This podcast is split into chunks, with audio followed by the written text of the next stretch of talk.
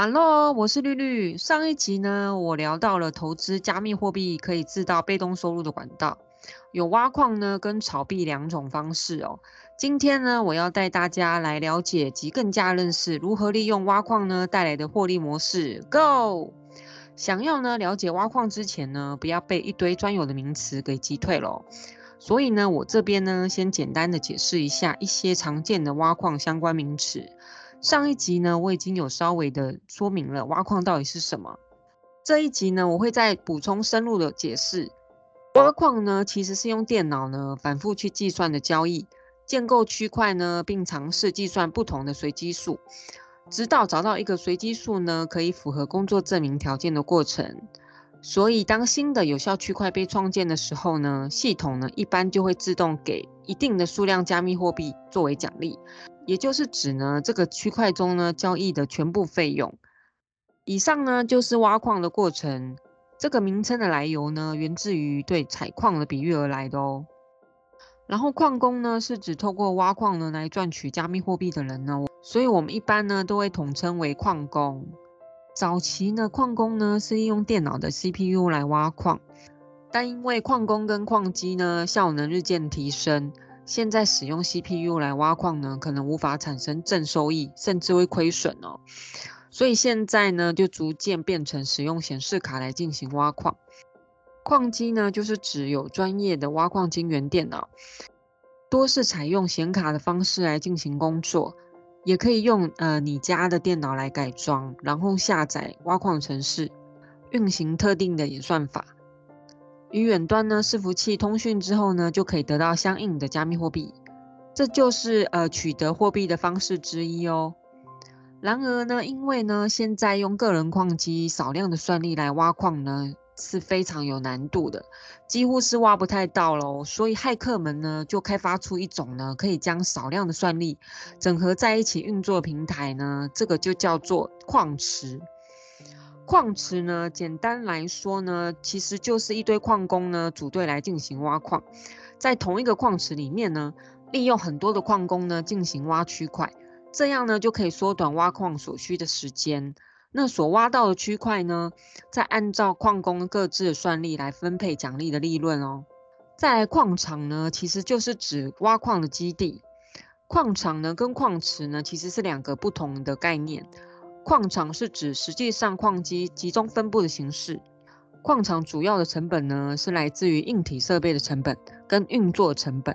啊，硬体设备的成本呢，是指硬体设备的购入呢，跟安装、场地还有电费等等等。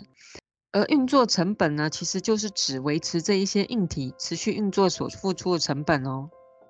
所以可以发现呢，其实挖矿所需的成本是非常的大。因此呢，就有专门的矿场哦，成立挖矿专用的硬体设备来出租回收成本哦。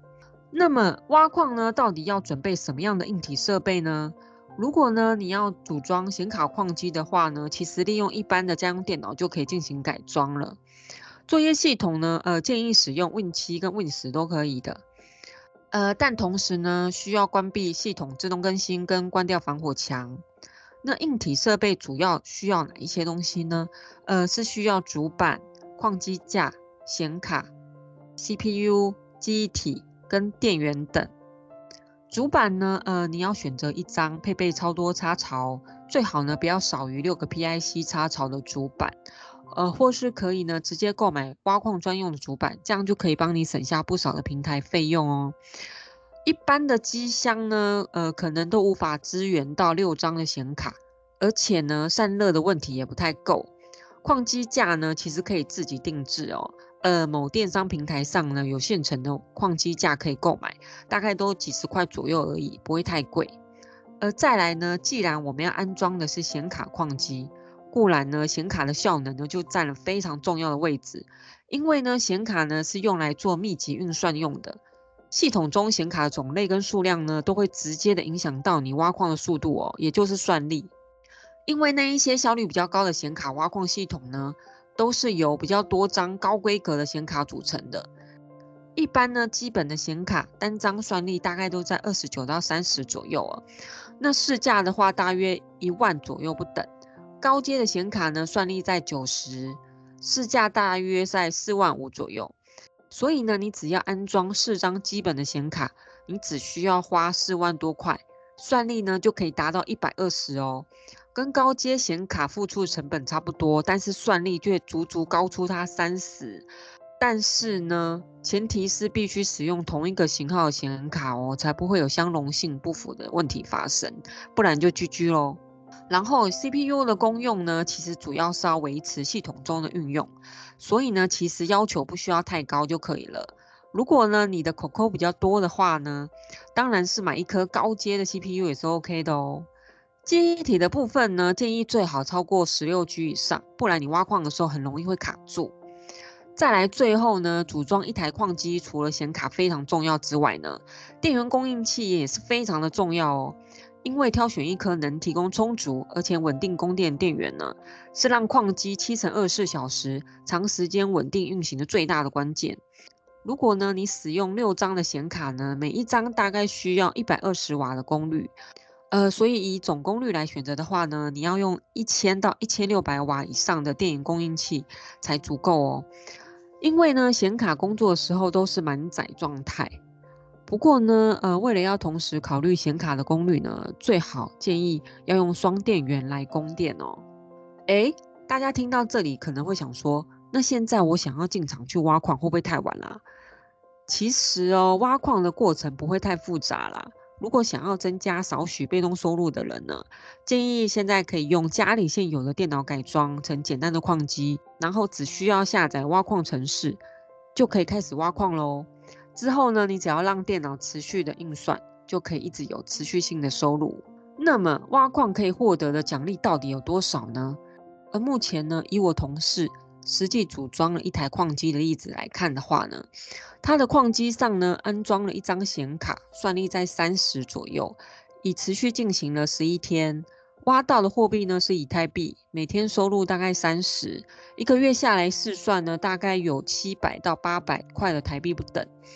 因为呢，每天以太币的行情价格呢涨涨跌跌，所以金额会有一些浮动。然后据我所知呢，因为越来越多人在经营矿场挖矿了，所以导致显示卡现在一卡难求，市面上几乎都缺货，还有人呢趁机进行诈骗。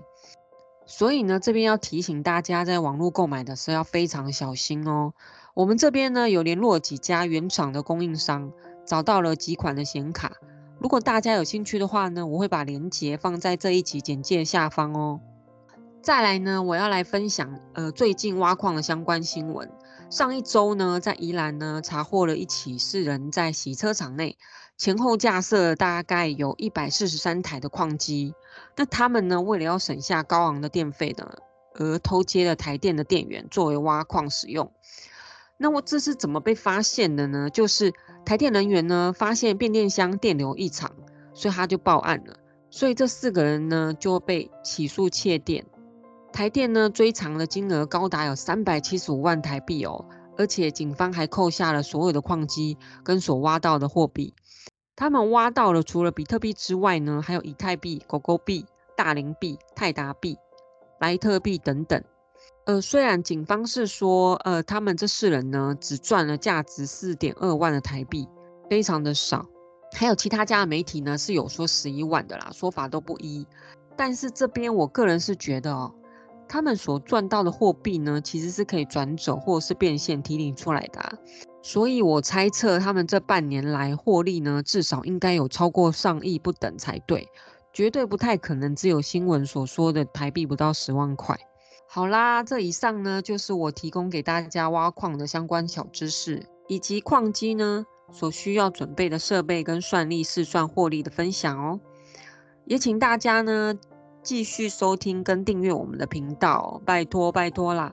有你们的支持的力量呢，才能促使我们继续努力准备节目的动力哦。日后呢，我还会提供加密货币以及挖矿相关的资讯。如果有其他想知道的问题，或是有任何想法跟建议的听众们呢，欢迎留言。那我们下次再见喽，拜拜。